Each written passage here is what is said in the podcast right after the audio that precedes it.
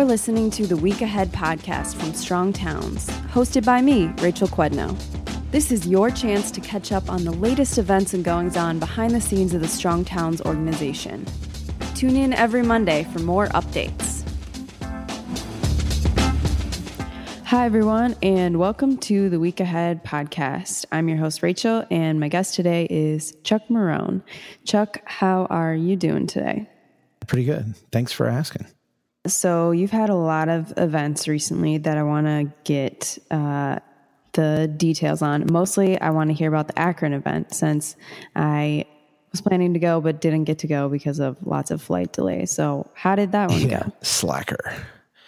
Um, no, you you were a slacker. You missed a lot. You missed a lot of fun stuff. I get this call. Like, oh, it's the weather. I'm like, yeah, whatever. We got weather here in Minnesota too, and I, I made it. I know. I shouldn't have. I should have booked a direct flight. That was my mistake. I think That was your. It's hard uh, though. We have we're a smaller airport, so there's not a lot of direct that was your uh, rookie travel mistake, right? You always book the direct flight, and then you always try to book the um the earlier. Uh, you know, so you've if you do have to do connections, like and there's still flexibility yeah, there. Yeah. yeah. I always wind up flying through Atlanta a lot just because I fly Delta, and I always, you know, there'll be like three different uh, flights in for the one connection out, and unless Yeah. it's unless it's like a horribly bad time, I will try to take the the one that gives me like the most flexibility. Um, just because you know, I'd rather spend an extra hour in Atlanta airport actually because I figured out where to go and work and do all that stuff, then I would, um, you know, miss the flight and then be stuck there. Yuck. So, uh, yeah. So I went to Akron. I went without you. Um, what a what a what a great time. I mean, first of all, do you know the name of the venue that we were in? It was like the State Theater or The something Civic like that. Theater, Civic yeah. Theater. Oh my Mhm. gosh. I mean, that was ridiculous. That was It looked beautiful. Yeah. I think beautiful does it like an injustice because it, it really, I mean, what you're talking about when you walk into a place like that, you just get a grasp of the massive amount of wealth that at one point existed in a city like Akron. Um, Yeah. this is a theater you'll not see really anywhere else in the country. I mean, you, it, when, when we were in Detroit for CNU, uh, the big opera house there was was like this. I mean, but but bigger on a on a bigger scale. Um, but it was the old school, you know, incredibly ornate, huge chandeliers, all this stuff. Um, just the level of detail in the Akron theater uh, you know, the I, I went up. The second floor was closed, but they let me go up and look around. So I went up to the Mhm. balconies, and I was just it. It is it just is mind blowing. And again, I'll just reiterate, it, it's representative of the wealth that was there at one point. And here's here's I think kind of the the sad thing or the um, counterintuitive thing. We equate that wealth with like this period of industrialization. We equate that wealth with the jobs, and we equate that wealth with, you know, uh, the outsourcing of jobs now and the outsourcing of you know this industrial capacity. That is not at all what I'm talking about. I, you, you actually had a pattern of living, a pattern of of uh, of being that used that wealth that wealth coming into the community certainly, but used it to basically create an endowment um, you know, not only theaters, but these massive buildings, these, you know, great historic ornate structures. Um, they built a ton of wealth. And I think one of the tragedies of the post World War II development pattern is that we looked at that as wealth to be essentially mined, um, you know, Mhm. mined or or or you know discounted in a way um, you know, Akron, like every other city post World War II in North America, uh, spent all their money, all their resources, all their energy building further out on the edge. And they have, in a sense, robbed or or mined or bought down uh, that wealth that was built up in the core and in the core neighborhoods for the sake of this short term growth strategy. And to see it kind of in such you know, hyper reality in that theater just really drove home exactly what we're doing there. Um, we're trying to help them see and understand and value and recapture that historic wealth that really still exists in a huge way um, throughout the entire, you know, the entire neighborhood and, and, and not only the core downtown, but the surrounding neighborhoods and other neighborhoods throughout the city that have, mm-hmm. you know, been undervalued and underappreciated. So you gave a presentation there, and then I know met with some local leaders and things, um, and I think some Strong Towns members too. So kind of a busy 24 hours or so. We had a great meetup at the end. I mean, just packed with people. But yeah, That's throughout great. the day, yeah, throughout the day, just getting to um, meet with people, chat, see some of the neighborhoods and tour them. I did a lot of press stuff during the day, which was important. But, you know, to get out and actually walk the street and get some of the stories of people who are doing fantastic things. I mean, we, I, I came back and kind of downloaded with you a bunch of stuff that uh, I, you know, I'm I'm looking forward mm-hmm. to us kind of being able to highlight. But I'll give you just one. There, there's a there was a uh, pop up uh, music shop, for lack of a better word. I think they had a term they used for it, um, but basically like a bar that was in an old historic building that they were looking at tearing down. Uh, the person who owned it was going to tear it down and and basically turn it into a parking lot for other buildings around there.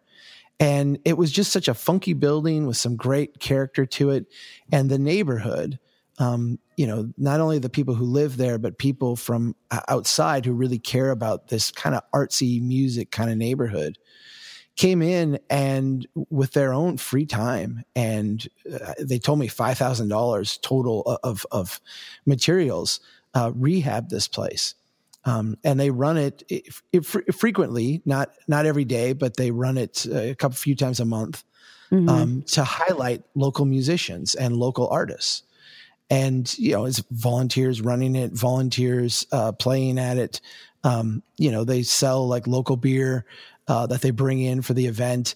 It, it's uh, it's a really cool kind of thing. And what they've done is they've created kind of like a temporary bridge between uh, something that was not viable today and something that will hopefully be viable in the future. So they've they saved this building. They showed that there's a use that can happen, and now it's just a matter of you know incrementally building up this neighborhood and making this every weekend kind of use and then everyday kind of use.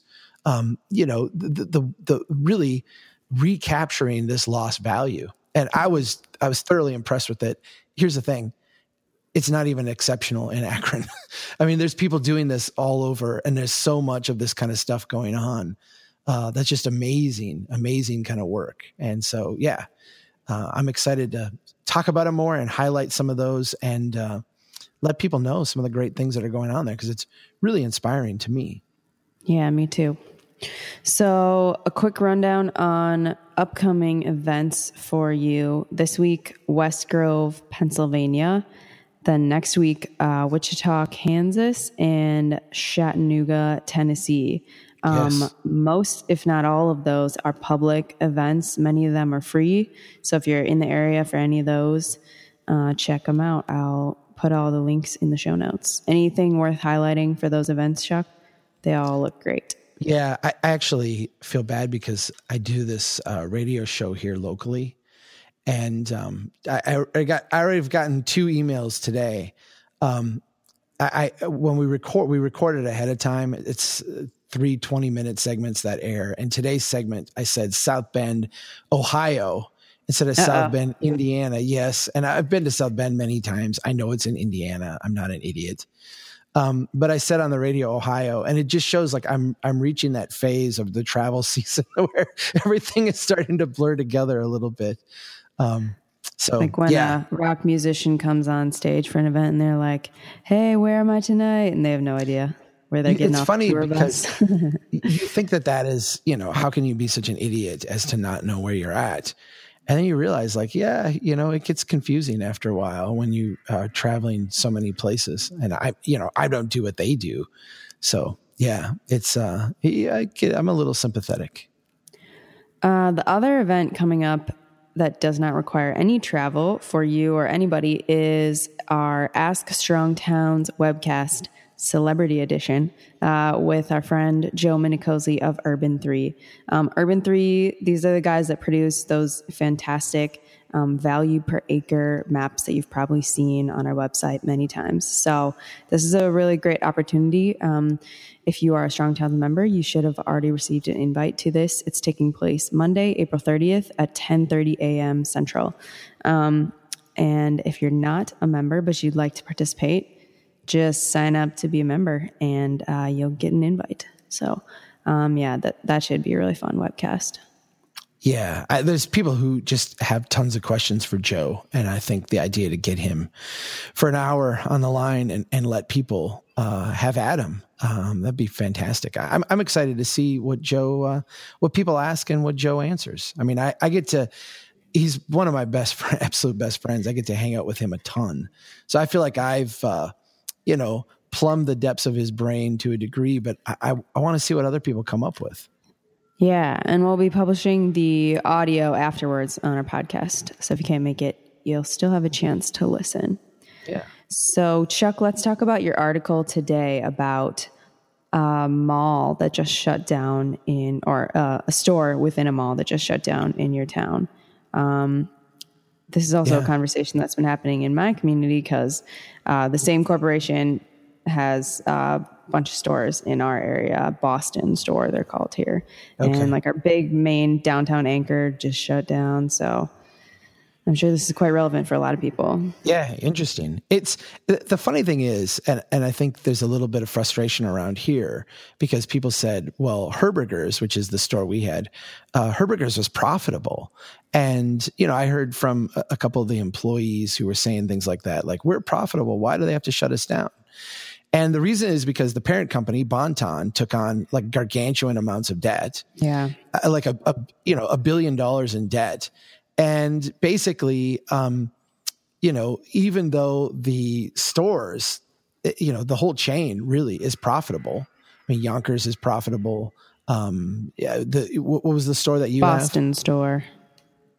Yeah, I mean, I don't know specifically about that one, but I'm I'm assuming. I mean, you look at like the operations; they're making money every year. Um, they just are coming nowhere near servicing their debt. Um, the amount of money they make is a pittance compared to what they owe, and the interest just overwhelms them. And so they've been driven into bankruptcy. Uh, the creditors, the, the store wanted essentially to liquidate some of this debt and then come back and, and return as a retailer and the creditors argued no you know we you can't just write us off. You have assets. We want to claim those assets. And uh, actually you know um, use that to retire some of your debt. And the judge last week agreed. And so all these stores are going to be closed. Um, their assets liquidated. And uh, the creditors made as as whole as they can i guess. Um, it, the the the downfall of this or the the outcropping of this is that our kind of one remaining uh, clothier uh, is is going away. Um, someone pointed out today on the blog that uh, we have Kohl's next door, which is interesting.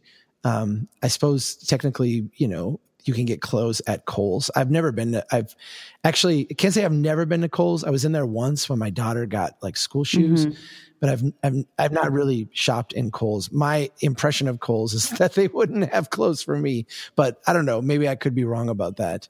But, um, you know, I, over the weekend, I asked uh, people here, we have a little Facebook site about the history of the community. Mm-hmm. And I asked people, um, so what clothiers used to exist?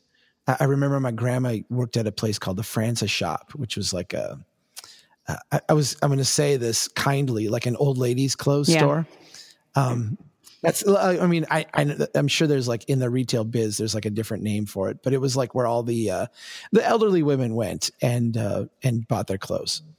So my grandma worked there, and I just you know uh, what, what were the other places, and I was overwhelmed with just a list of the clothiers that used to be in the downtown that of course are all gone now. They were driven out of business when we opened the mall and Herberger's. Um, and they they know they either moved there. There were a couple that moved there, um, uh, and, and, I think one of them still exists there at the mall, um, but the rest of them have closed down and gone away. Uh, there were dozens. I mean, just yeah. dozens. And it, it, just occurred to me again how, you know, in pursuit of growth, in pursuit of the shiny and new, in pursuit of, you know, a, a business model that would be more efficient, provide, you know, greater selection at lower prices, um, what did we do? We traded growth for stability. Uh, we made ourselves more fragile. And now we have no clothier. Um, and we used to have dozens. So, you know, it, to me, this is just like the story of America writ large yeah. in, in my hometown. Um, there's going to be a push now to go out and try to subsidize someone to move back into that that space. You know, how do we get another retailer in there? How do we get another you know anchor tenant? who Just knows? Get the cycle going again. Yeah, look, let's let's you know what what subsidy is it going to take? And it's it's crazy because I did that thing out in New York University uh, last October with the uh, on suburban malls uh, with mm-hmm. the uh, a bunch of retail investors, and basically there were two answers. Um, one was if you're in one of the top 50 markets, we're going to flood you with this kind of loose capital that is just flowing around everywhere. And uh, you know try to create experience kind of malls. So like the next version of a higher end mall. But that's mm-hmm. in like a very limited number of markets. Every place else you're going to get the dollar stores and the pawn shops and the uh, you know the, the marginal places that you kind of milk on the way down. And uh, my guess is that that's what we'll end up with here yeah this is a very familiar story for i think almost everybody, even people in bigger cities for sure. Well, the crazy part, and I think the part that, you know, gives us some hope, but also kind of, you know, drives the tragedy of it home. I mentioned in Akron earlier how much wealth they had in their core downtown and how they've just kind of slowly milked it down and, and, and turned their back on this huge endowment that their ancestors created for them. We have the same thing here. Um, you look at our core downtown and it's paying you know 300 some percent more taxes than the equivalent amount of acreage out at the mall yeah um it, you know even though we drove all these places out of business, even though we turned our backs on them, even though we've disinvested in the downtown and the core neighborhoods, even though we've run highways through the middle of the city and disconnected everything, you know, ripped down buildings for parking lots, made it real disjointed, mm-hmm. it still is this economic powerhouse compared to the mall. And that's the mall before, you know, Herberger's closes and, and we go through this, you know, additional cycle of decline um, we can actually go back in and with pennies on the dollar of what we would spend subsidizing you know uh, success and i use air quotes for that success out at the mall uh, we can start to patch this downtown back together. And i guess you, you can you can look at it as a tragedy because this was a wealthy place like akron was a wealthy place and we squandered a lot of that wealth in pursuit of the shiny and new. Yeah. Um, but on the other hand, if we're sitting here today in 2018 looking at it, the downtown, the core neighborhoods are fantastic investments, and the amount of money we need to spend is very minimal, uh, and we can actually get this place going again, uh, and, and and and not only financially have it be really successful, but make it a great place to live. I mean, we can really improve people's quality of life. So I, I think there's a there's a lesson to be learned here that is a painful one, but there's also reason for some optimism if we actually learn that lesson. Right. Uh, have you been doing any interesting reading or listening lately that's worth sharing? Yes. You know, I, I, I can't even like where did I put my phone? I, I finished a book and I was going to tell you about it, and now I can't remember what one it is. I'm, I'm actually doing one of those great courses series on World War One oh, again, okay. uh, a different a different one on World War One. Okay, yep, this book here, and I, this is going to be in my top five for the year. Um, Atul Gawande, who is a um, a surgeon, uh, he wrote a book called Being Mortal mm-hmm. um, Medicine and What, and let me see if I can get the subtitle What Matters in the End. And I got to tell you, uh, it really changed my mind on a lot of things, opened my mind up to a lot of things that I hadn't really considered. And I'll give you one right off the bat. He starts off the book talking about his grandfather, who lives in India, and how he's an elderly. You know, he was an elderly man, uh, had hard time seeing, hard time standing and walking, um, but he lived in his house. Uh, surrounded by his family and you know multiple generations under one roof uh, when people would come in you know you would go and essentially genuflect at old grandpa you Yeah. know um, how's your day? How's things going? Can i get you something? He was like the wise elder. You wouldn't make any major decision without consulting him. And i look at this and, and like in my idealized way of, of like nostalgizing the past in a sense i look at it and i say that that's exactly how we should be living. Like that's a beautiful way to live. Um, and he kind of presents it that way at, at the beginning. Then he makes this pivot and he's like, here's why that is not as idealistic as it sounds. And here's why, as Americans become more affluent, they have chosen something different. And he goes through and makes that case, and it's really compelling. like on a deep, like human level, it's very compelling. And it's compelling in a way that like I didn't want to believe. Yeah. you know, I like like my gut wanted to say something else. Um, but he pointed it out in such like a logical way um, that it really has had me thinking very differently about what like multi-generational communities look like. Okay. I, I said this last fall. I'm very comfortable with the uh, the Santa Ana model, um, which you know I was in Santa Ana last fall, and and in that city you have an incredible level of density because you have multiple generations living under one roof, and you know I, I think that that is a model that humans have used throughout human history and done it very successfully. And uh, you know, I, am I have a comfort level with that model. Um, but Gawande sets up like reasons why that might not be the optimum model, and why, given other alternatives, people might choose them. And I found that to be equally compelling. Um, and I'm I might go back and just redo that whole section. Um, the entire book is really good, and I would say to anybody who has, uh, you know, generations that are uh, approaching the age of life, and and not even like in the next decade, but really in the next two or three or four decades, where you anticipate having to make difficult decisions about life. Um, this is a fantastic book just to help you think through uh, what it means to be mortal. I mean, I, I I found it very compelling, and I'd recommend it to everybody. That does sound interesting. Uh, dealing with all those big questions. Well, and I, I just said, you know, people who are elder, uh, you know, older towards the end of life. He he had many, many, many examples of younger people. Um, you know, one of the tragic ones was this mother who was diagnosed the day before she delivered her baby uh, with cancer, and you know, walked through the decisions and the decision making process, and talked about you know quality of life and and what it meant to live in those last days and it, it was it was you know very compelling on on many levels. So yeah, I, I think if you're someone who wants to read a very compelling book, one that will make you think and and probably rethink some of your assumptions, um, I I just I thought it was beautiful in many ways. All right. Well, thanks for taking time to come on the podcast in the midst of your busy travel schedule, Chuck. I know everyone appreciates hearing from you for sure. And yeah, we'll uh, we'll hear from you again hopefully in a few weeks, and for sure on that uh, Ask Strong Towns edition webcast with Joe. Fantastic. All right. Nice to talk to you. Yep. Thanks, Rachel. Take care. We need your help. If you think the Strong Towns message is important, don't keep it to yourself. Pass it on. You can get more information and sign up to be a member of Strong Towns at strongtowns.org.